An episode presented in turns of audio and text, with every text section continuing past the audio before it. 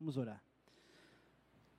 Pai, nós te agradecemos, Senhor Deus, por essa noite tão especial, por esse momento tão singular, Pai, que é quando a gente se reúne com o Senhor, a gente se reúne entre a gente, mas para te buscar.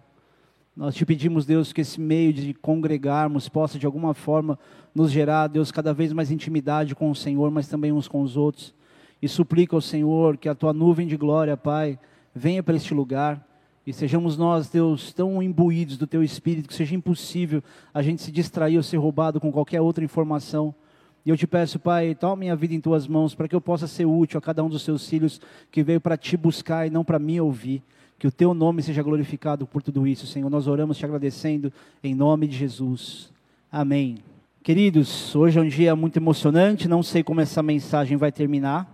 Não tenho ideia do que vai acontecer porque eu gosto quando Deus ele me corta no meio de um esboço e ele não me deixa terminar uma, um raciocínio que parece lógico para o homem, né? Até porque também hoje é um dia muito especial para mim que eu estou recebendo a minha família aqui, primos e primas, na verdade primas de um modo geral, primos de um modo geral. E a minha prima Ana em especial eu não via há mais de 34 anos. Há 34 anos e eu dormia na casa dela, né? Ela era jovenzinha, eu era pré-adolescente ainda, acho que eu tinha a idade do meu filho, do Cris. E ela aguentava aquela minha vozinha assim. Eu era magrelo e cabeludo. Você imagina o choque que ela não está tomando hoje, né? É, você já foi acostumando, né, prima? Foi dar uma acostumada. Eu estou muito feliz de vocês estarem aqui. Converso muito com a Carol, a gente bate muito papo, né? Tenho certeza que você também vai ser muito alimentado hoje aqui, tá bom? Glória a Deus, estou felizão. Queridos, esses tempos de guerra, eles têm me ensinado muita coisa, não sei o quanto você tem se, sido ou se confrontado com as informações do que está acontecendo no mundo e vendo famílias andando com filho recém-nascido, filho pequeno num frio de menos 6 graus. Eu não sei se já pegou menos 6 graus, já peguei menos 18, menos 20. E preparado para isso é uma coisa, outra coisa é você estar tá numa viagem e tá levando criança pequena. Então, vendo as cenas, vendo as coisas acontecendo, você fala, cara, como a gente está alheio a tudo isso. E você pode olhar para o teu fim de semana e perceber realmente o quanto a gente não está ligado em nada, a não ser nas notícias que a gente recebe. Mas eu tenho tentado ao máximo é, me forçar a não ficar é, tão, tão concentrado nos meus afazeres, desprezando ou, esquecendo o que está acontecendo do outro lado do mundo, de pessoas que estão saindo das suas casas. Gente, você imagina você, de uma hora para outra, sair da tua casa, ter que abandonar o teu lar, e você ir para um lugar que você não sabe onde é você só sabe que é outro país, você não tem ideia do que vai acontecer, se você vai ter comida, se alguém vai te dar alguma coisa, você vai ter trabalho. A loucura que eles não devem estar vivendo, né? E, e quantos planos que as pessoas tinham que começaram a ser frustrados. Quanta coisa aconteceu ao longo desse tempo que a pessoa perdeu a razão de tudo. Está todo mundo vivendo em função de guerra. A pessoa não pensa mais em estudo, não pensa mais, só pensa em sobreviver e comer. E por isso que eu digo sempre, o Brasil ele pode ser um país cheio de corrupção, de um monte de coisa, mas cara, a gente é o melhor, é, a gente não é o melhor, mas nosso país é a coisa mais maravilhosa que existe. A gente tem liberdade de culto para começar. A gente não está que nem a China, restringindo até culto online. Ou como acontece também com a Rússia. Vocês viram aqui domingo passado, passei os slides para vocês. Enfim. A grande verdade é que em escala muito menor, assim como aquele povo, a gente vai viver algumas frustrações nos nossos próximos anos. Mas eu não quero aqui ser profeta do caos. Eu quero dizer que você vai ver algumas frustrações para que algumas outras coisas, ou planos de Deus, possam entrar no eixo. Eu costumo dizer, vocês me ouvem muito dizer isso, eu não preparo gente para ser feliz, ficar rico, para ter uma vida plena em tudo. Eu preparo pessoas para a hora da morte. Só que de graça, Deus sempre está alimentando a gente, dando esperança, para que você consiga fazer planos, ou também realizar alguns deles, mas principalmente viver a realização dos planos de Deus para você. Porque, embora teus planos já estejam sendo frustrados, Deus tem planos para você. Ele tem pensamentos, Ele quer fazer coisas na tua vida que, na verdade, não é que depende de você, mas é muito importante que você abra o teu coração e queira buscar nele o que, que Ele realmente quer. E não que Ele não quer realizar os teus. A Bíblia também fala: agrada-te no Senhor teu Deus, Ele satisfará os desejos do teu coração. Então, Deus está atento àquilo que você quer. Só que Ele vai além daquilo que a gente planeja. E para isso começar a acontecer, muita frustração também precisa acontecer. Muitos dos seus planos que já foram frustrados, hoje você olha para a tua vida e você fala, ainda bem que aquilo deu errado. Agora faz sentido, agora eu consigo entender por que, que Deus me permitiu passar por essa situação. E, ao contrário da gente estar tá sofrendo uma guerra, pelo menos no nosso caso, isso acontece porque a gente quer ficar dizendo para Deus o tempo todo o que, que a gente quer que Ele faça, ao invés de discernir o que, que Ele quer que a gente faça. Então, quando às vezes, como é que eu vou te explicar isso rápido? A gente passa por algumas frustrações para que Deus te coloque no trilho de um chamado que Ele tem para você. É porque Ele quer que dentro dessa história que deu errado, ou de alguma coisa que você foi obrigado a fazer, alguma coisa mude na sua vida completamente. Alguma situação que por frustração ou por obrigação você precisou tomar uma decisão para poder fazer. Deus, através disso, Ele tem diversos planos bons para a gente que precisam ser através da dor que precisam ser através da frustração, que precisam ser através de responsabilidades e às vezes de uma coisa que você faz que pode mudar tudo na tua vida. Tem uma teoria chamada teoria do caos, que diz que um ponto numa trajetória, numa história, um ponto tirado do lugar ou mudar do seu lugar, ele pode virar uma catástrofe para o resto da, das coisas. Só que com Deus, o que é maravilhoso é que esse mesmo ponto de caos, que pode destruir tudo, esse mesmo ponto de decisão, esse ponto de virada, ele pode inverter tudo aquilo que é difícil também. Eu lembro de um testemunho do pastor Bigade, lá de Curitiba, quando ele conta que ele passou fome em Niterói e tudo mais, e Deus falou com ele: Ó, hoje eu estou virando uma página da tua história na tua vida, nunca mais você vai ter a luta financeira que você teve. E de fato, se a gente olhar para tudo que ele vive hoje, os livros que ele lançou, as coisas que cada hora ele inventa uma coisa nova acontecendo. Vocês viram o Ministério Infantil? Quem já viu algum vídeo dele do Ministério Infantil? Ele tem um galpão que acho que é o dobro disso aqui, só para o Ministério Infantil. É um negócio fora do comum, tudo decorado. Mas por quê? Porque ele tem a visão do que Deus quer fazer. E visão, querido, vai gerar o recurso, não é o contrário. Quando você tem um objetivo, Deus te dá o recurso. O problema é que a gente quer ter dinheiro para fazer alguma coisa. Não, porque se eu ganhar dinheiro, eu vou ajudar a igreja. Já falei e volto a dizer: se você ganhar na loteria, Mega Sena, não vem dar dinheiro para a igreja, não vem nem falar comigo para dizer, tipo, ó, oh, estou fazendo minha parte aqui. Porque a igreja de Jesus ela já é próspera com o povo. Ela não depende de uma pessoa poder manter a igreja. Mas muitos planos das pessoas dependem, não, porque se eu fizer isso, se eu entrar em tal lugar, aí vai acontecer. Quando na verdade você já tem que ser, fazer antes de ter. Você tem que ter essa visão das coisas, para que então o próprio recurso de Deus venha sobre você. Amém? E eu quero te dar três exemplos aqui de pessoas que foram contrariadas nas suas vontades, para que alguma coisa grande de Deus pudesse acontecer. Primeiro exemplo, eu não vou passar lendo, porque eu vou ler o texto só do terceiro, é um tal de Jonas. Você conhece Jonas? O cara foi um profeta incumbido de pregar arrependimento para a cidade de Nínive. O que, que ele fez? Ele ouve a palavra de Deus, vira as costas e ele foge. A Bíblia fala que ele foge da presença de Deus. E ele pega uma passagem de barco e vai querer ir para Tarsis. Começa uma tempestade, o que acontece na tempestade? Vão querer descobrir o que está acontecendo de errado aqui. Descobrem que é ele o problema.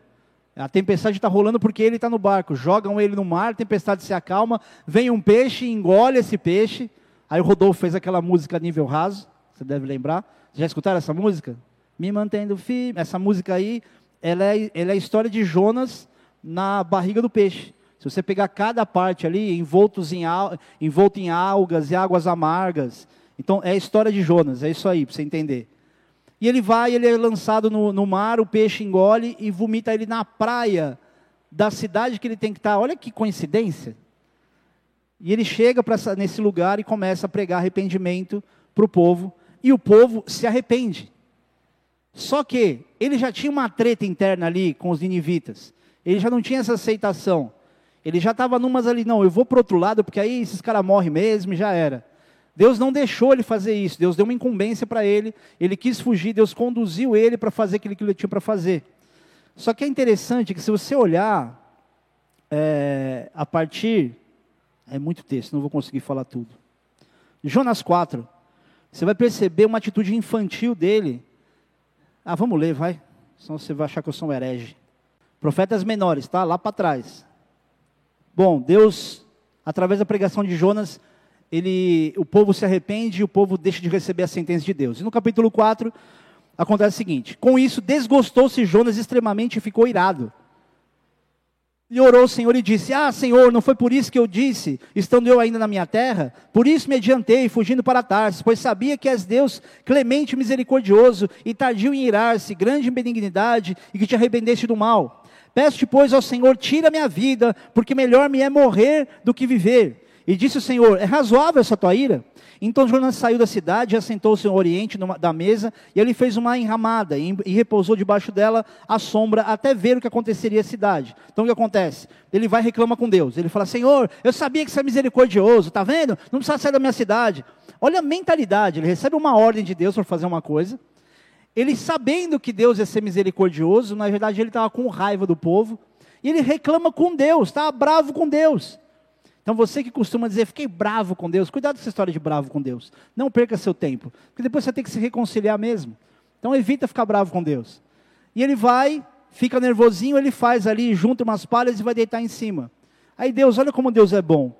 Versículo 6. Então fez o Senhor Deus nascer uma planta que subiu por cima de Jonas, para que fizesse sombra sobre a sua cabeça, a fim de o livrar do seu desconforto.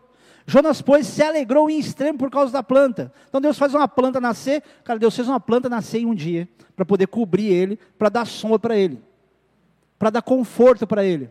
Você acha que Deus não vai olhar para detalhes do teu conforto? Deus não é contra o conforto. O nosso problema é que nós passamos a vida buscando conforto. Vocês entenderam? Então até aí? Vamos lá. Mas Deus, no dia seguinte, ao subir da alva, enviou um verme, o qual feriu a planta e essa se secou. E nascendo o sol, Deus mandou um vento calmoso oriental. O sol bateu na cabeça de Jonas de maneira que desfalecia, pelo que pediu para si a morte, dizendo: Melhor me é morrer do que viver. Então perguntou Deus a Jonas: É razoável essa tua ira por causa da planta? Ele respondeu: É razoável a minha ira até a morte. Tornou o Senhor, tens compaixão da planta, que não te custou trabalho, a qual não fizeste crescer, que numa noite nasceu e na outra pereceu, e não hei de ter eu compaixão da grande cidade de Nínive, em que, há, em que há mais de 120 mil pessoas que não sabem discernir entre a mão direita e a mão esquerda, e também muitos animais. Olha a mentalidade de um profeta. E Deus está chamando ele para a realidade, falou, cara, você está bravo, porque eu fiz uma planta nascer e morrer, que você não teve trabalho nenhum com ela. E eu não ia ter misericórdia de mais de 120 mil pessoas que não sabem distinguir uma mão da outra. Está maluco? E o pior é que ele fala duas vezes, em todo esse momento, ele fala duas vezes para Deus que ele quer morrer. Você já reparou como o estresse de uma pessoa faz ela pensar em morte? O estresse é pensar em suicídio. As pessoas começam a querer encontrar um motivo ridículo para morrer. E ele está dizendo, eu quero a morte, querido. Não é que nem hoje, presta atenção nisso. Que a gente é boca aberta, fala qualquer coisa, tipo, ah, tá nem aí com nada. Ah, quero morrer, mas nem está falando sério. Quando você fala desse contexto daquela época, eles falavam com o estômago, falavam com as vísceras, era um negócio de verdade. Então ele falar aquilo era realmente não o considerar a morte, mas um nível de desabafo realmente fora do comum. E ele fala isso para Deus por duas vezes. E Deus fala: é razoável você estar tá assim? Falou: é razoável até a morte. O cara queria morrer por causa de uma planta. Então lembra de uma coisa e leva a todo mundo que você ouve falar sobre a questão de suicídio. Nunca nenhum motivo é realmente relevante para que a pessoa tire a vida dela. Só que ela só descobre isso depois de ter passado. Quantos de vocês aqui já não pensaram em tirar a própria vida? E hoje você olha para trás e fala assim, cara, o que, que eu ia fazer? Eu não ia viver isso, eu não ia conhecer a Cristo, eu não ia confessar o Senhor como Salvador. Olha o que Deus fez com você. Só por causa disso, vou te falar, esse pensamento que veio sobre você, se for um pensamento das trevas, meu conselho é: agora é hora de dar o troco. Falar, é diabo, você queria que eu morresse? Queria que eu me suicidasse? Agora é que eu vou pregar o evangelho. Eu vou evangelizar o povo, sair orando pelas pessoas, vou ter intimidade com Deus cada vez mais. Amém? Porque um dia a gente vai morrer mesmo. Mas adiantar um processo para dar esse gostinho para o inferno falar, tá vendo? Era de Deus ali, ó, não aguentou. Deus não fez nada com ele, se matou. Vocês estão aí? Porque é isso que o inimigo faz. Começa a colocar questionamento nas pessoas, tipo, para que viver com Deus? Para quê? Você vai morrer. As pessoas aí que você conhece, conhecem a Deus, se suicidaram, pastores se suicidaram. Por que, que você vai ficar vivo? Que história é essa de Deus? Então, querido, só para não dar esse gostinho para o inferno, eu costumo dizer, eu vou ficar vivo de pirraça. Já pode não gostar, mas é isso aí mesmo. E esse profeta, sendo um profeta, chegou a esse nível. Sabe o que eu quero dizer com isso também? Que se um profeta passa por isso, você também vai passar por isso. Por esse estresse, por esse desequilíbrio emocional. É natural que o ser humano passe por isso. Naquela época já acontecia, com ele aconteceu. O problema é que Jonas, ele se guiou pelo seu próprio julgamento, e ele só tornou as coisas mais difíceis, porque no fim das contas ele teve que cumprir aquilo que Deus mandou de qualquer forma. Agora, você sabe que Jonas não era um boca aberta, que só tem essa história dele aqui, mais nada? E Deus falou: deixa eu pegar um profeta aleatório. Não, ele já era um cara sendo usado por Deus ao longo do tempo. Se você olhar para a segunda Reis, no capítulo 20, capítulo 14, versículo 25, você vê que ele foi super importante para a expansão do território de Israel, das fronteiras de Israel, no tempo do rei Jeroboão II. Então ele já vinha sendo muito usado por Deus. Você vê que depois de muito tempo, ninguém pode abaixar a guarda e dizer: já tenho muita experiência, meu coração já está tranquilo agora. Depois de tudo que ele já tinha feito, ele dá ainda uma situação como essa, ele chega a demonstrar esse nível de fraqueza emocional. O que, que isso demonstra? Que obediência até por, é, é até o fim da vida. Não é tipo, ah, já fiz muito isso, já obedeci muito a Deus. Não, agora eu vou viver a vida. Querido, você quer se manter feliz, quer se manter estável e se manter vivo, obedeça. E obedeça a quem, pastor? O pastor? Não, obedeça a princípios de Deus e ao próprio Deus através da palavra. Se esse princípio direcionar você a obedecer aos seus pais, obedeça aos seus pais. Se esse princípio direcionar a ouvir o, o pastor, ouve o conselho. Amém? Eu não dou conselho para que algo bom aconteça comigo. Eu dou conselho para que algo bom aconteça com quem ouve. Vocês estão aí? E eu até consigo entender Jonas, talvez pelo cansaço emocional, enfim.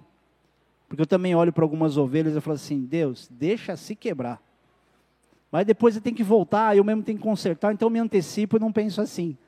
Porque tem horas que você quer tanto aconselhar as pessoas, aquelas têm um arrependimento, e a pessoa despreza conselho. E talvez Jonas deve ter pensado, cara, eu vou pregar para esses caras, e para mim, para eles vai ser nada. Eles vão ignorar, se eles já cometem os pecados que cometem agora, não vai ser porque eu vou falar. Talvez na mente dele tenha passado algo assim. Vocês estão aí? Agora, geralmente, querido, a gente não cumpre a nossa missão tão bem Assim como Jonas foi obrigado a cumprir sua missão muito bem. Às vezes, por não cumprir aquilo que você tem, ou que Deus designou para você, Deus talvez te faça ser engolido por um peixe. Você passe alguns processos, até que você entenda: puxa, Deus está me mandando fazer isso. Eu vou cumprir a missão melhor. E, querido, é muita gente que não cumpre bem a sua missão. São muitas pessoas que se contentam em estar na igreja, em ter um comportamento religioso aceitável, um comportamento aceitável diante da igreja, mas no caráter, por dentro, fora das quatro paredes de uma igreja, você nem reconhece a pessoa como cristão, como servo de Deus. Tem algumas pessoas aqui que eu conheço elas com o trabalho que elas produzem. Para algumas eu não tive a oportunidade de, fa de falar ainda, mas ainda vou dizer Cara, quando as pessoas te veem como um crente, vêm na igreja, saiba que tem liberdade para errar que você perdeu por causa da tua exposição. E às vezes você quer ser muito usado por Deus, então saiba, da mesma exposição que Deus te colocar diante das pessoas, as pessoas vão te cobrar por causa dessa exposição que você tem. Eu, por exemplo, como pastor, tem coisas que eu não posso fazer. Qualquer um poderia fazer um monte de coisa. Eu, se eu fizer, acabou o mundo. Olha lá, o pastor da igreja. Vocês estão aí? E um segundo exemplo que eu quero te dar meditando. Eu estava meditando essa semana numa história de um cara que também fez algo contrariado, que é a história de Urias. Para quem não se lembra, no segundo livro de Samuel, no capítulo 11, o rei Davi devia estar numa guerra junto com os seus, numa época onde os reis saíam para guerrear, e ele resolveu ficar no palácio.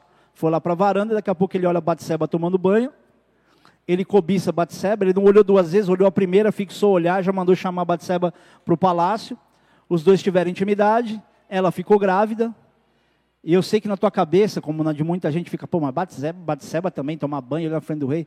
A questão não é nem se Batseba estava tomando banho num lugar que não devia, se ela estava tomando banho vestida, se ela não estava vestida. O fato é que os dois erraram. Tanto ela errou pela, pela imprudência de estar num lugar ao ar livre que daria sacado do rei, talvez imaginar, ah, o rei não deve estar lá, sei lá. Mas Davi errou, talvez muito mais do que ela. E na sequência disso, descobrindo que ela estava grávida, o que, que Davi faz? Manda chamar o marido dela da guerra, Urias. E fala para fala quê? Falou, Urias, vai se lavar e vai para tua casa. Tipo, o vai se lavar é mais ou menos aqui, se prepara porque hoje tem. Só que ao invés de entrar em casa, o cara dorme na porta de casa. E aí ficam sabendo, aí Davi fica sabendo que ele não entrou. E fala, meu, por que você não entrou em casa, não dormiu em casa? Falou assim, como, meu rei? A, te, a arca do Senhor está numa tenda. Os meus comandantes e os meus companheiros na guerra estão dormindo ao relento. Como é que eu vou poder dormir lá dentro? Olha a mentalidade que ele tinha. Olha a visão que ele tinha de como era a cumplicidade dele numa guerra com seus, com os seus companheiros ali. E aí Davi faz o quê? Ele faz uma carta, manda entregar para o comandante, fala assim, ó, coloca ele na linha de frente e deixa ele ficar sozinho de alguma forma para ele morrer. O que, que Davi faz ali? Ele comete, além do adultério, comete um assassinato. E a gente está falando do homem segundo o coração de Deus. Agora, eu, eu fico admirado com essa lealdade de, de Urias. A gente fica muito concentrado na consequência do filho que nasce, depois ele morre. Mas a gente esquece de como Urias, ele renunciava o seu conforto em virtude de uma missão. E talvez algumas pessoas pensem, tudo bem, pastor, só que está esquecendo que ele morreu por causa disso. Eu prefiro muito mais imaginar que a gente vai morrer por lealdade do que pela falta dela. Eu quero muito mais acreditar que a gente está preparado para morrer por ser leal do que viver uma consequência da nossa própria deslealdade e falta de caráter. Porque esse cara é lembrado até hoje como alguém leal, alguém fiel. Alguém, eu conheci um Urias, e eu acho que a Ana também conheceu. Ele era o caseiro lá do sítio do meu pai. Ele tinha um monte de filha pequena lá, o seu Urias. Se eu soubesse dessa história naquela época, eu falava, Urias, você é o cara. Se você conhecer algum Urias, Falou assim, meu, você sabe o que seu nome significa? Talvez alguns vão te falar que sim, mas valorize essa pessoa. Faz ele se sentir importante. Falou, cara, eu não gostava do meu nome, mas meu pai mandou bem nisso aí, viu? Diferente, né, tia Juvir, do meu pai. Você sabe o nome do meu pai? Quem quer saber o nome do meu pai? Ah, não estão tão interessado assim. Ah, não senti tão interesse assim. Meu pai se chamava Ju Virgitino. Carinhosamente chamado de Dindico. Mas meu pai era bonito, né, Ana? Meu pai era bonito. Meu pai, ele era alto, quer dizer, alto, né? Pelo menos eu imaginava que ele era. De olhos verdes. Meu pai, no, na escolinha da minha irmã, chamavam ele de colírio. As cantadas de 30 anos atrás. Colírio, pãozinho. E eu tenho um irmão mais velho, né? Meu irmão herdou do meu pai esses olhos claros e altura. E eu herdei só careca do meu pai. Juvirgentino porque era junção de Juventino, nome do meu avô, com Virgínia, nome da minha avó. E todos os filhos, tudo com J, um, acho que um ou outro que nasceu, que, que colocaram outro nome, o tio Bento no caso, enfim. Meire também, verdade, estava esquecendo dela. Tem um tio que chama Juvenvir. Ele era o pleonasmo da ida. Você não sabe se estava indo ou estava voltando. E a tia Juvir, que é o nome mais, acho que os mais, dos mais comuns, além do Juventino, outro tio meu, tio meu. Enfim, eu falo muito da minha família, né? Pois é, se estivesse pregando, você ia falar da sua. Agora, quem no lugar de Urias ia pensar assim nos dias de hoje? Um exemplo simples disso é que a gente é tão indiferente, e é o exemplo dessa guerra mostra o quanto a gente é indiferente. Ah, pastor, mas é um outro povo, são cristãos lá. Você tem visto o que os cristãos têm feito lá? Eu li uma matéria de um pastor que diz que nunca as pessoas ouviram tanto sobre o Evangelho como estão ouvindo agora. Que estão confinadas em um lugar, elas não têm esperança de nada. A única esperança que eles podem ter é de acordo com a palavra de Deus. Não tem outra coisa que eles possam se apegar para poder dizer que eles vão sair dessa circunstância, a não ser a palavra de Deus. Então nunca se pregou tanto, as pessoas nunca se converteram tanto. Mas a gente realmente está indiferente a essa questão, e não estou dizendo saia chorando pela Ucrânia toda vez que você vê. Eu estou dizendo, sensibiliza o teu coração a discernir que o que está acontecendo lá poderia estar tá acontecendo aqui e que em algum momento vai acontecer aqui. Pastor, do que, que você está falando? Terceira Guerra Mundial? Estou falando de algo muito maior do que uma terceira guerra. Estou falando do fim dos tempos. Estou falando da volta de Jesus. Estou falando do arrebatamento. Estou falando da perseguição da igreja que virá. Não é se ela vem ou não vem, é só quando ela vem. E cada vez ela está mais perto. Vocês lembram quando a gente estava transmitindo os cultos online aqui? eu me sentia, cara, o máximo. Falou, finalmente eu virei um contraventor. Porque as pessoas vêm para a igreja escondido, eu deixo elas entrarem escondido e se esconder num lugar aqui, a polícia passando aqui do lado. Eu achava aquilo maravilhoso. Me perguntaram quantas, quanto tempo você ficou fechado lá? Eu falei, duas semanas. Porque ainda assim foi uma reunião que eu me comprometi com o prefeito e falou, vou fazer isso por tua causa. Eu falei para o prefeito assim, falou assim, Caio, você é meu amigo, né? Eu estou até te vendo chegando na delegacia para me tirar da prisão com a mão na cabeça, falando assim: foca, você abriu a igreja mesmo. Eu sei que na cabeça de alguns de vocês você fala, pô, pastor, mas que, que preocupação é essa? Por que, que o pastor queria igreja aberta? É por causa de dízimo, né? É por causa de arrecadação. Querido, esse ano de pandemia, esses anos de restrição, anos onde grande parte da igreja se acostumou ou com um formato, ou mudaram de igreja, ou não estão em igreja, foi o primeiro ano, em 14 anos, que a gente viu o ano inteiro da igreja se pagar, porque todos os outros anos a gente terminava no vermelho, com a igreja cheia sem pandemia. Foi o ano mais saudável. E eu enchi a paciência de um monte de gente. Vem para a igreja, vem para a igreja. Por quê? É porque o pastor ele tem essa mania de precisar ser visto? Não. É porque eu sei o que essa pandemia causou nas pessoas. E você também sabe, não é uma novidade. Vocês estão aí? Posso continuar? Agora sim, abra a tua Bíblia em Lucas no capítulo 23. Você que está ouvindo agora assim, fala, puxa, agora que ele vai começar a pregar? Não, já comecei, fica tranquilo. Jesus, depois de estar diante de Pilatos, de Pilatos lavar as suas mãos, do povo pedir para crucificar Jesus e soltar Barrabás, Pilatos decidiu então atender o pedido do povo, soltou Barrabás e mandou Jesus é, ser entregue aos romanos e judeus para que ele fosse crucificado. E no versículo 26, Jesus já carregando sua cruz, já tendo já tomado as chibatadas e cuspidas e tendo apanhado, com o rosto praticamente dilacerado, o sangue escorrendo. Versículo 26 diz: E como o conduzissem, constrangendo um sirineu chamado Simão, que vinha do campo, puseram-lhe a cruz sobre os ombros para que a levasse após Jesus. Até aí. Se você olhar para esse momento, você vai, talvez alguns não saibam todos os detalhes da história, e poucas pessoas sabem quem era de fato esse Simão Sirineu. É, e pouco se sabe, a não ser que ele era da cidade de Cirene, é, que era um dos centros intelectuais da época. Ou seja, apesar de haver dele ser judeu, também talvez houvesse essa, esse distanciamento do, do núcleo de uma cidade, enfim. E ao que tudo indica, ele não era necessariamente o seguidor de Cristo. E ele estava vindo do campo. A Bíblia não fala se ele era um agricultor, se ele estava vindo adorar e estava voltando de Jerusalém e passando por ali. Não há uma, uma, algo específico, muitos estudiosos dizem que ele era provavelmente um agricultor. Esse não é o ponto principal. Só que ele estava passando por um lugar, no momento onde Jesus, já debilitado fisicamente, ele recebe uma ordem dos, dos guardas romanos para ajudar a, carregar a cruz de Cristo. Agora, como é que foi isso? Será que ele olha para Jesus e a gente tem essa sensação, a gente esquece do detalhe de que ele foi obrigado, ele foi conduzido, outras traduções, constrangido a carregar a cruz de Cristo, ou a cruz com Cristo?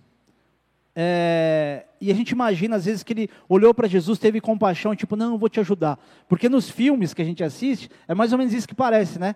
Parece ter aquela cena de Jesus lá, e aí daqui a pouco já aparece Simão Sirineu já ajudando Jesus a levantar a cruz, tipo, olha que cara legal. Mas na verdade começou com uma ordem. Agora me fala, quem é que olha uma cena dessa e fala, nossa, que legal, olha, está tá merecendo esse ladrão aí. Ou quem olha para uma cena dessa e fica indiferente, mesmo que não esteja gostando. Não importa o sentimento. A questão é, não era uma coisa que ele estava ali disposto de imediato a querer fazer, a desejar fazer. Mas a ordem que ele recebeu, pelo constrangimento, fez de fato ele pensar. E talvez uma reflexão que ele tenha tido é de olhar para Jesus naquele estado e conseguir encontrar os olhos de Jesus no meio daquele sangue todo e ter compaixão de Jesus, por ver a expressão de Jesus. Talvez tenha gerado nele algum tipo de sentimento que foi além da ordem, tipo, ó, mesmo que você não mandasse, o que eu vi aqui agora, eu vou ajudar Jesus a carregar essa cruz. E é interessante, porque isso é especulação minha. Eu não sei se você lembra da história de Jó, quando Satanás ia se apresentar diante de Deus também. E aí Deus chega para ele e fala assim: Você viu meu servo Jó? Eu não sei se você já teve essa impressão, mas eu, até eu amadurecer, entender, eu sempre, desde adolescente, eu lia. Falei, mas o que Jesus está falando? Está entregando Jó? Está tipo, está vendo Jó ali? Botou Jó, botou um holofote em Jó. Os caras estão trabalhando hoje. Né? Deus abençoe. Colocou um holofote em Jó. Na verdade, eu imagino, especulação minha, é como se Jó já tivesse, o inimigo já tivesse olhando para Jó, e Deus falou assim: Ah, você viu meu servo Jó, homem íntegro, fiel, que se desvia do mal? Talvez, talvez, os, os soldados romanos olharam para Simão, querido, isso a Bíblia não diz, tá? É reflexão. Talvez olharam para Simão e vai ajudar ele então. Tipo, está com dó? Leva para casa. Vai ajudar. Não importa o que, foi, o que aconteceu, mas importa que, mesmo numa ordem ou contrariado, ele viveu uma experiência que pouca gente percebeu depois. Vamos entender algo aqui? O que será que aconteceu com ele?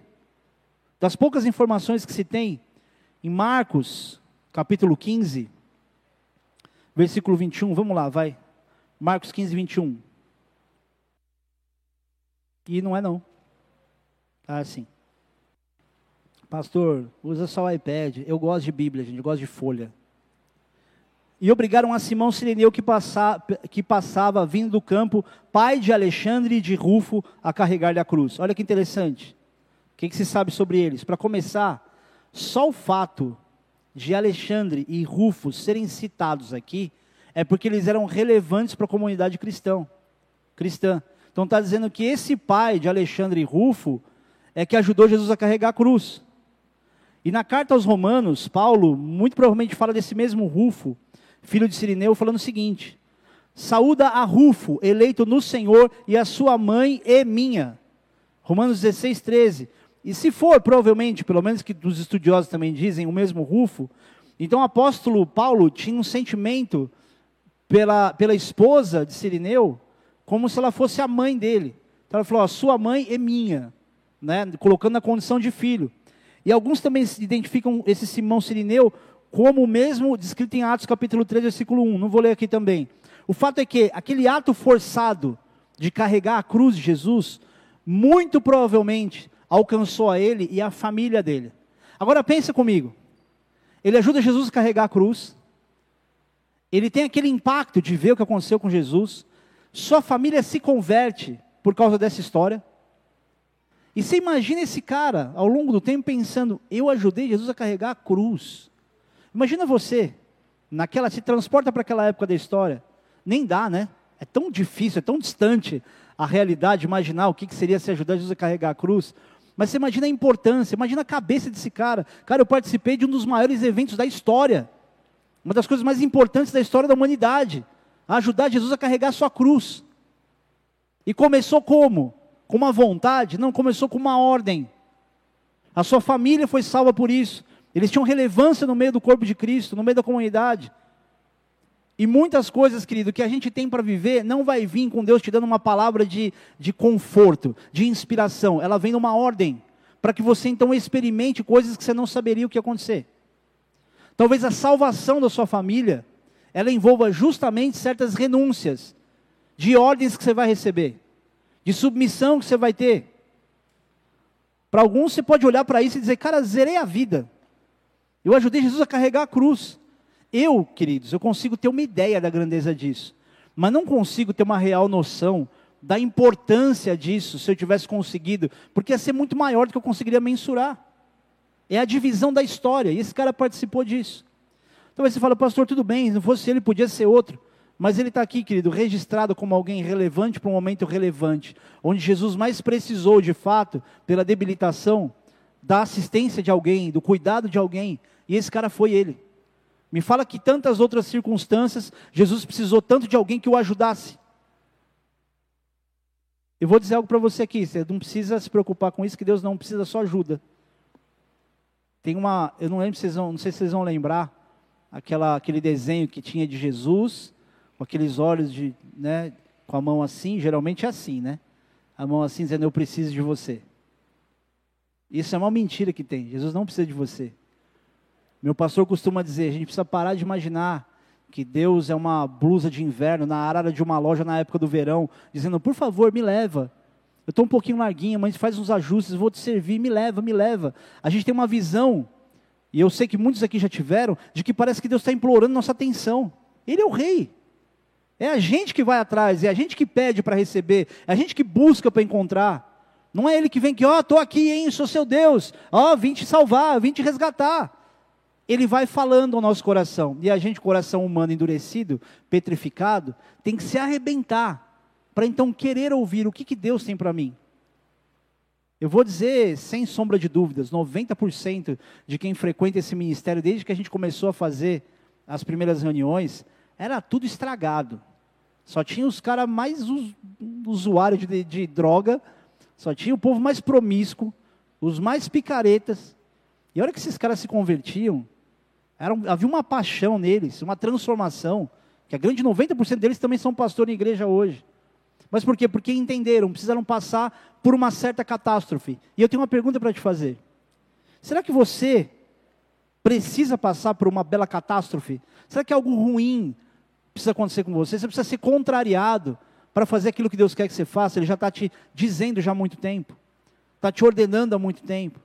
Será que a pessoa precisa perder a família, precisa perder o emprego, precisa perder a credibilidade diante dos outros, para então começar a levar Deus a sério? Pastor, o que é levar Deus a sério? É vir para a igreja? Cara, se levar Deus a sério fosse simplesmente vir à igreja, a gente não tinha problema no mundo, porque frequentador de igreja é o que mais existe. O cara que vai lá, bate seu cartãozinho, ó, foi no culto. Porque, vamos ser sinceros, tá? Eu, eu me coloco nisso também. A gente, quando sai do culto, não tá com, sai com a sensação de missão cumprida? Fui para o culto hoje, tipo, tô, ó. Eu lembro, já contei para vocês, a única vez que eu faltei de propósito no culto para assistir Trapalhões em casa, eu fiquei com a maior culpa do mundo. Falei, puxa, que besteira que eu fiz sair correndo para a igreja. E a gente tem essa mentalidade de cumprir ritos, cumprir protocolos e imaginar que é tudo aquilo que a gente precisa fazer. Só que quando os problemas começam a aparecer e a gente vê o quanto o nosso coração ele está ligado ao dinheiro, ele está ligado à cobiça ou qualquer outra coisa que Deus nem tem espaço para participar, a gente desesperadamente quer buscar Deus. Por isso que é bom que a gente passe por problema. Por isso que a palavra de Deus diz que é muito bom que o coração da pessoa esteja triste algumas vezes, porque dessa forma ela se volta a Deus. Por isso que Deus fala que é melhor que a gente esteja, o Salomão diz, que você esteja no lugar onde há luto do que no lugar onde há festa. Porque onde tem luto, está se encontrando com uma realidade que ela vem a qualquer, a qualquer momento para todos nós. Você sabe quando você vai morrer? Está preparado para isso? Agora, umas você tem certeza que você sabe. Você tem a ideia de, de que Deus já te livrou da morte? Você tem ideia quantas vezes Deus te livrou da morte? Você tem ideia quantas vezes você nem deu tempo de pedir ajuda para Deus? Você só foi livrado. E você está vivo aqui hoje. E está achando ruim porque Deus está contrariando você em alguma coisa? A palavra de Deus ensina, querido, que isso é o maior amor que um pai pode demonstrar por alguém. Um filho que não tem correção é um filho bastardo. Leais são as feridas feitas por aquele que ama. Deus vai te corrigir, te contrariando, fechando porta na tua cara, dizendo aqui não vai ser, isso não vai ser, essa pessoa não vai ser, essa também. Mas, pastor, por quê? Por que, que eu terminei tantos relacionamentos que pareciam ser bons? A pessoa tinha tudo, ela só não era crente. Querido, não é ser crente, é confessar Jesus, é entender que você tem um, um, um princípio de vida que a pessoa precisa amar tanto quanto você ama. Você não sabe o que vai acontecer? Você casa com um curva de rio aí, aí você fica grávida, tem filho, aí o cara quer ir para o futebol no domingo, e você quer levar o filho para a igreja. Você acha que teu filho vai escolher o quê? A probabilidade de não querer ficar sentado, ouvindo alguma coisa numa igreja, ou qualquer outra coisa assim, ela é muito maior. O mundo cerca com muito mais facilidade. E você vai ser obrigado a se submeter à autoridade do marido em casa. Pastor, mas Deus não pode mudar? É aí que está. Deus pode mudar tudo. Desde que você se coloque na condição de quem ouve e obedece.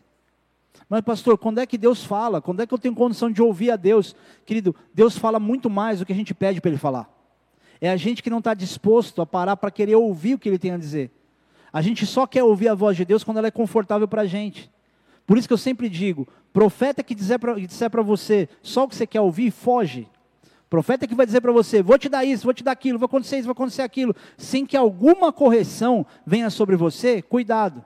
Eu não estou dizendo que um profeta não venha ser usado pelo Espírito Santo, porque eu creio que sim, para trazer consolo e esperança.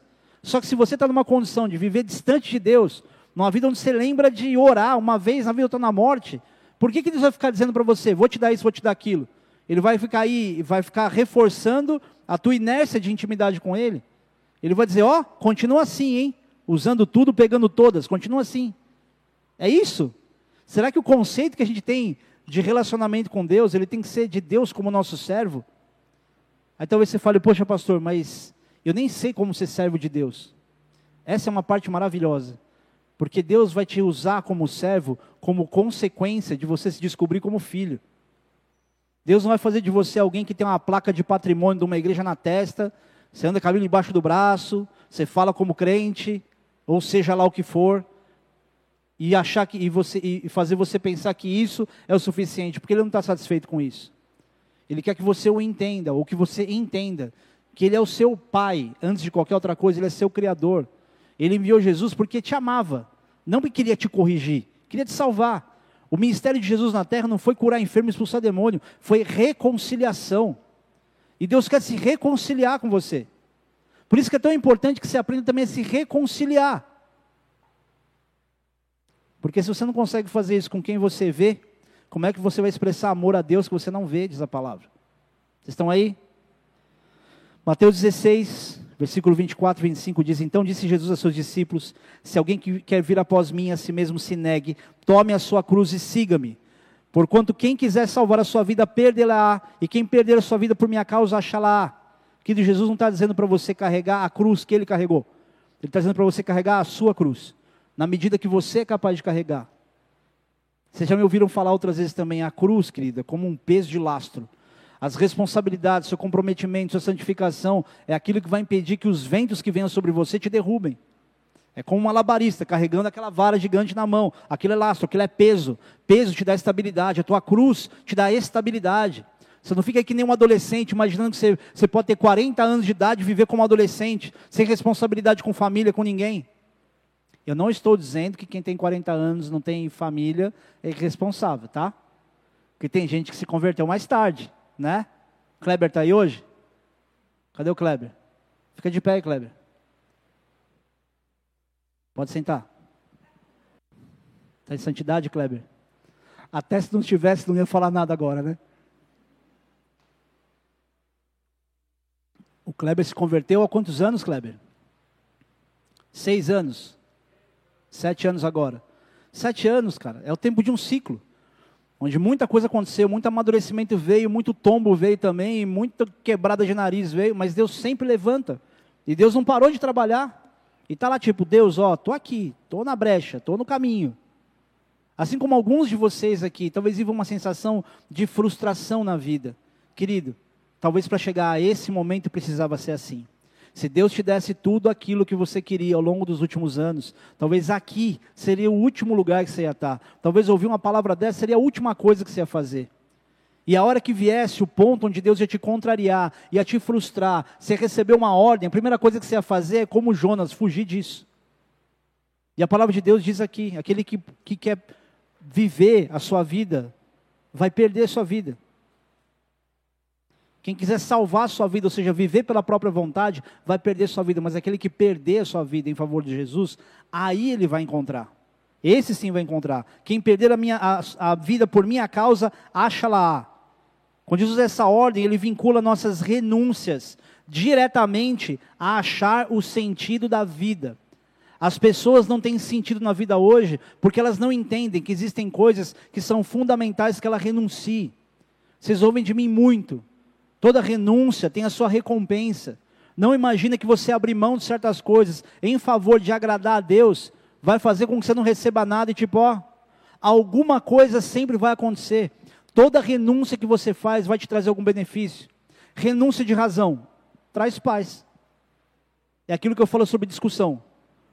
Quando alguém você percebe que a pessoa deixa você ganhar uma discussão, você fica mais irritado ainda. E ninguém fica feliz o suficiente porque ganhou uma discussão. Imagina você discutindo, quebrando pau, ah, e vai e fala, e a outra pessoa já bonchou a orelha, tipo, tá, beleza. Você não termina essa discussão achando, tipo, entendeu? Então tá tudo certo. Você continua a querer falar. Você engata primeiro e não para de falar. Ninguém, tá ninguém se sente satisfeito por ganhar qualquer coisa. Briga na rua. Não para. Agora, saiba perder. Minha irmã sempre diz isso. A gente ouviu, na verdade, de uma pregação no acampamento. Os valores de Deus são tão diferentes que quando você perde, você está ganhando. E quando você acha que você está ganhando, você está perdendo. Às vezes você está ganhando muita coisa, mas será que você não está perdendo o principal? Às vezes você está perdendo muita coisa, mas está ganhando o principal. Às vezes, de vez em quando, acontece de eu receber troco errado em algum lugar. Quando não é algo tão relevante assim, eu fico uma parada entre eu e Deus. Eu falei, Deus, eu vou deixar. Eu vou deixar só para ter a sensação gostosa de dizer, eu não preciso disso, o Senhor viu que eu podia lutar por isso. É bobo, eu sei. Eu sei, mas sou eu e Deus. São as minhas pequenas coisas, as minhas renúncias. Que às vezes é muito mais, seria muito mais proveitoso que eu renunciasse todos os meus erros em casa. Muito mais relevante para o meu casamento, uma pessoa que me conhece. Mas não é assim que funciona. E é nessas horas que você fala: hum, eu tenho muita coisa para renunciar. Eu tenho muita coisa para abrir mão. Eu tenho muita coisa para poder perder, para tomar prejuízo, para receber uma ordem, para ser contrariado, para então as coisas começarem a dar certo. Mas não é simplesmente as coisas darem errado. É você saber que algo está dando errado, mas que você está sendo assistido por Deus. A gente cresce ouvindo dos nossos pais, tios, né? Vê lá o que você vai fazer, Deus está vendo. E você cresce aquela imagem de que Deus é muito casca grossa. Só que a palavra de Deus diz: os olhos do Senhor estão em todo lugar, a contemplar os maus e os bons.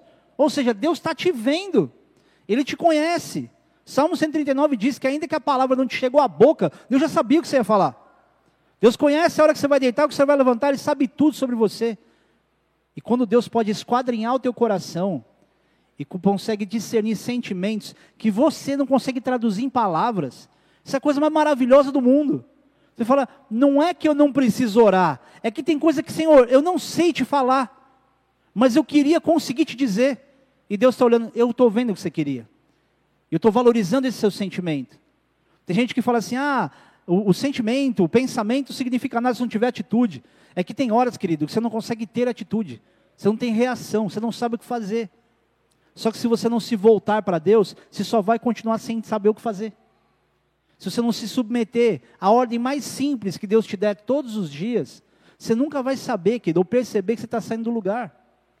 E eu vou te falar algo aqui, acredita no que eu vou dizer. Todos os dias, de alguma forma, Deus está te direcionando a se submeter a alguma coisa em relação a princípio, ou a ouvir a voz dele e fazer uma coisa que você não está acostumado a fazer. Todos os dias. E não, isso não é uma coisa de, ah, porque você é pastor. Não, eu sou ser humano igual a você. Eu passo as mesmas preocupações que você. Eu tenho dificuldades como qualquer outra pessoa. Deus tem que me quebrar diversas vezes, às vezes literalmente. Quebra joelho, quebra tornozelo, quebra ombro, quebro. E eu sei, Deus me para, e eu consigo pensar em coisas que eu não pensava. E Deus moe esse ego, a sensação de que você consegue vencer um monte de coisa, porque eu fui construído assim, praticando um esporte que a maioria das pessoas tem medo. Já pulei de bang jump umas cinco vezes.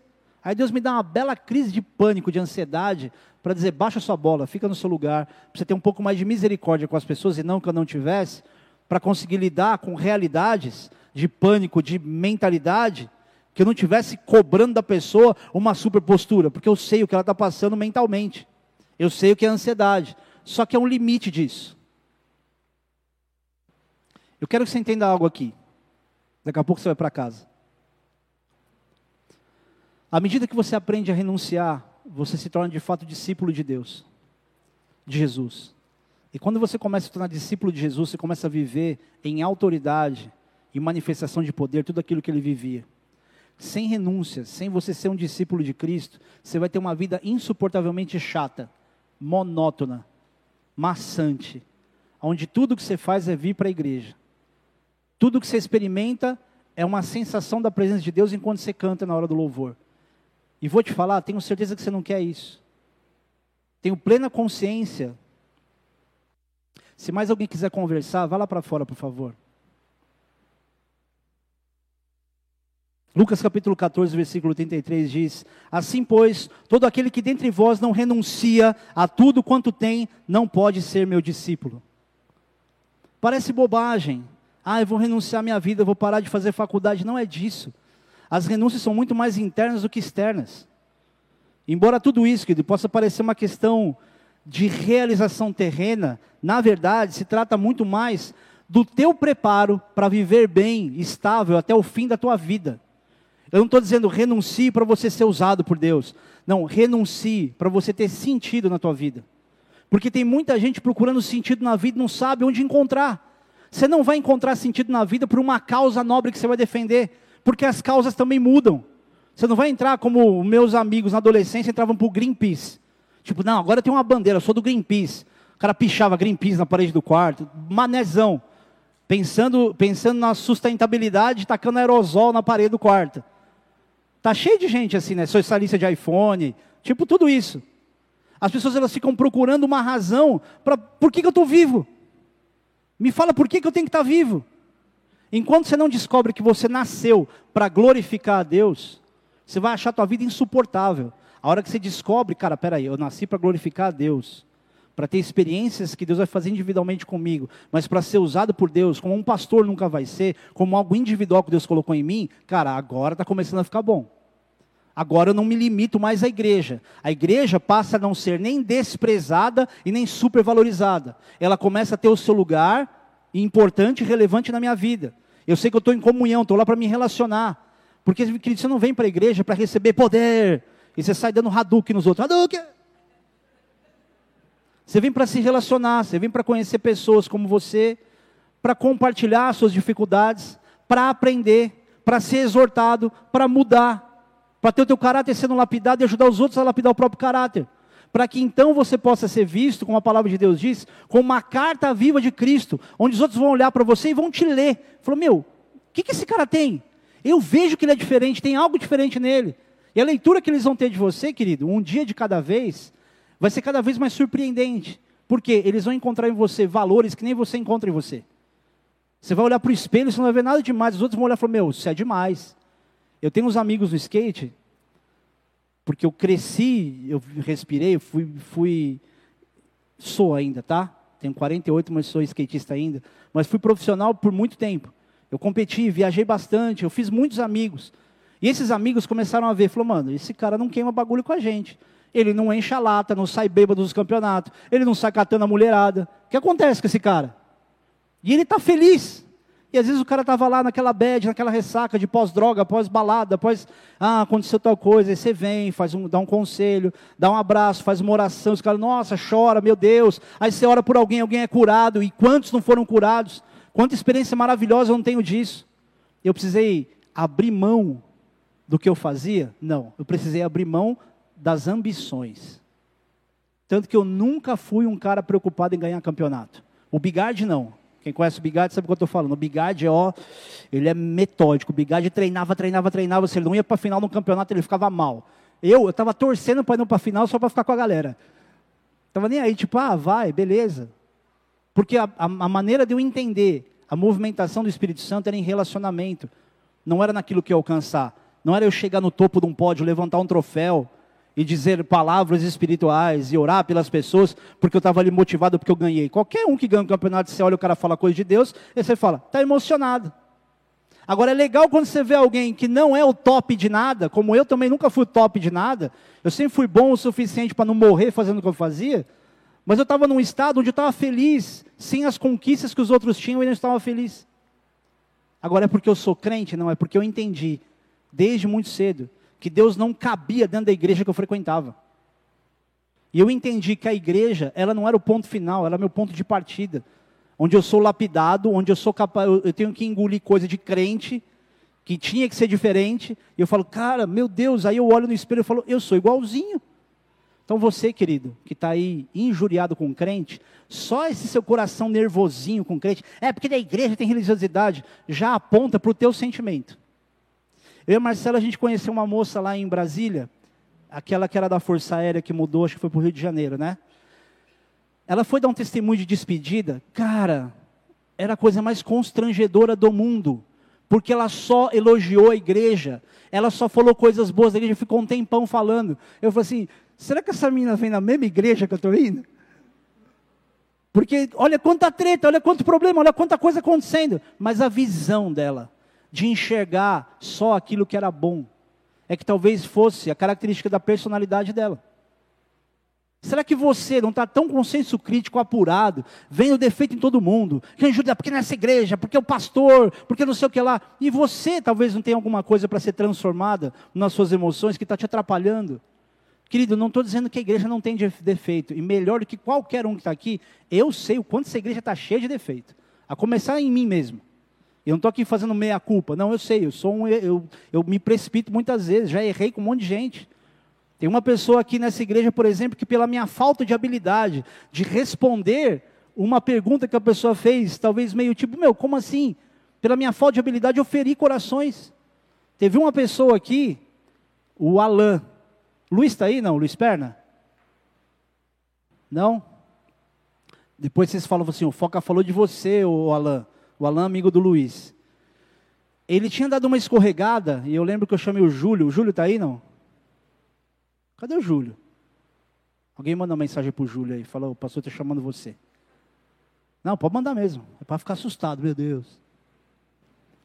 E eu, eu acelerei tanto, cara, mas tanto, por causa, evidentemente, por uma questão ética, não posso te falar, que por mais que a exortação ela coubesse, a forma como eu fiz, a intensidade com que eu fiz, foi extremamente errada.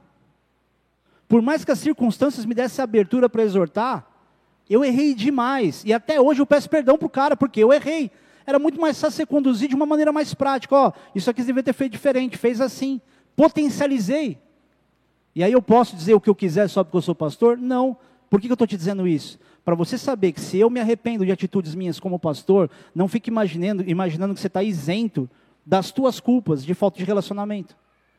Para você não ficar o tempo todo odiando todo mundo, achando que todo mundo é assim, porque todo mundo tem a cara fechada. O que, que você está dando?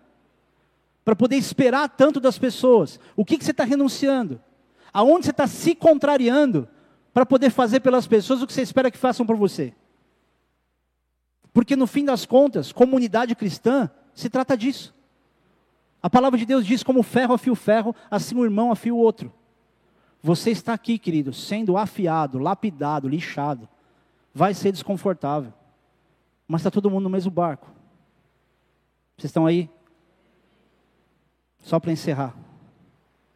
Quando termina um culto, você se esquece de mais da metade da mensagem. Então, aproveitando que você ainda está sob uma atmosfera da presença de Deus, faça a tua pergunta para Deus e diga: Senhor, o, o que, que o Senhor quer me mostrar que eu não estou vendo? Qual é o ponto de renúncia? Qual é o confronto que eu estou vivendo? Quem eu tenho sido no meu caráter? Eu quero ser como Urias, ainda que isso me custe a vida. Meu avô, um dos últimos versículos que ele disse, Apocalipse 2,10, parte B ser fiel até a morte e dar-te a coroa da vida. Eu te incentivo a buscar essa fidelidade, que vai fazer com que você muitas vezes seja visto como bobo para alguns, mas sempre que o tempo passar, esses mesmos que vão achar que você é um bobão, vão ser as pessoas que vão confiar só em você e mais ninguém. Eu tive um amigo lá em, tem um amigo que hoje ele é presbítero do Bola lá de Florianópolis.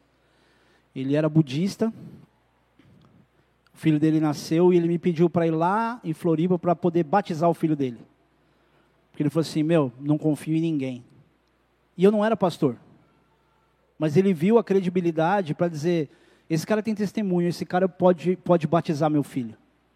Porque eu não confiava em padre, não confiava em ninguém. Você sabia que tem um monte de gente esperando que você seja o agente de batismo dele, por exemplo? Aí eu expliquei, evidentemente, ó, não batiza criança, que criança não tem entendimento de arrependimento, a gente faz consagração e tudo mais.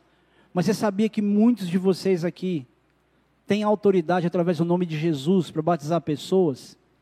Fala, pastor, olha o que você está falando.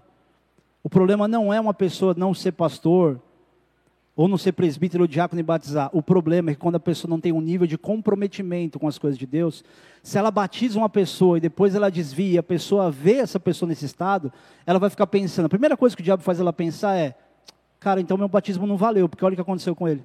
Se esse cara que me batizou, me batizou e está enchendo a lata aí, está usando droga, está fazendo um monte de coisa, então eu vou ter que batizar de novo. Ele não apenas, o inimigo não apenas desmonta um, mas ele desmonta um monte. É testemunho, é renúncia. E hoje Deus quer começar a despertar em você esse chamado de ser usado com poder, com unção, com autoridade no teu ambiente. E te avisando, você precisava passar pelo ponto ruim que você está passando. Você precisava ser obrigado a fazer o que você está fazendo. Pastor, mas como assim? Tem coisa que a gente pode ser obrigado a fazer e que não está de acordo com a palavra de Deus. Você tem esse filtro.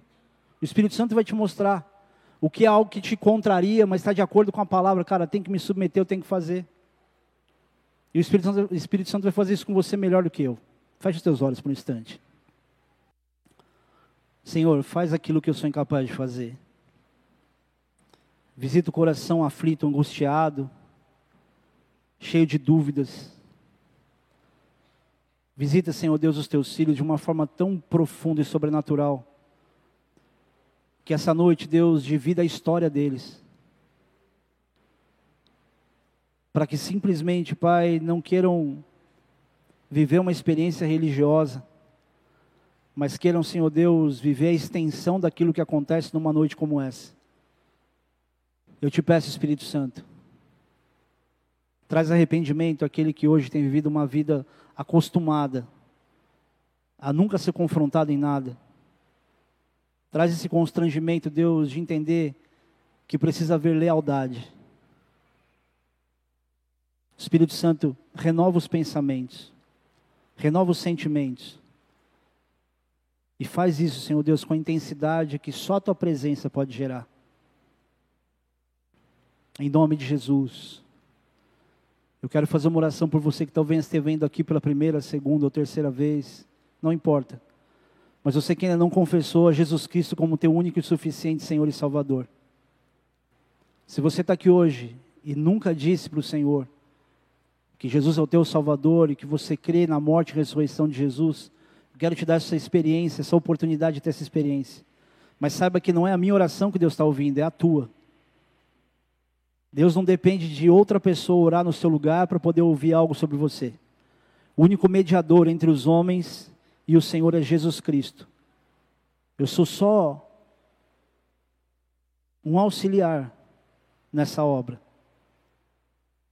Por isso, você que está em casa e quer confessar Jesus como Senhor e Salvador, você que está aqui, aproveita que a igreja inteira vai estar tá orando, todo mundo vai estar tá repetindo isso, e abre a tua boca e diz: Jesus, eu me arrependo dos meus pecados, mesmo que eu não conheça todos esses pecados, eu te peço, Jesus, me perdoa e me salva de mim mesmo, porque a partir de hoje eu preciso e eu quero uma novidade de vida, que eu sei que homem nenhum, igreja nenhuma é capaz de me dar a não ser o Senhor.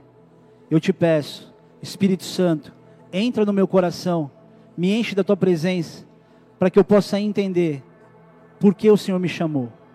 Em nome de Jesus. Amém. Pai querido, eu oro por cada um desses, suplicando ao Senhor. Que sobre eles, Deus, venha a disposição, venha a esperança, venha a saúde, venha a coragem, venha, Senhor Deus, o quebrantamento, o arrependimento, mas também, Senhor Deus, os pequenos e primeiros passos de fé para que os teus filhos comecem a ter experiências, Pai, que não se limitam a um ambiente, a um espaço, mas experiências com o Senhor, que é onipresente, que está em todo lugar, em todos os lugares assim. Que te conheçam, Pai, não só de ouvir explicações sobre a tua palavra, mas de andar com o Senhor e ouvir a tua voz intimamente, pelo coração. E que haja discernimento, Senhor Deus, em cada um desses, Pai. Tudo isso para a glória do teu nome, assim nós oramos em nome de Jesus. Amém.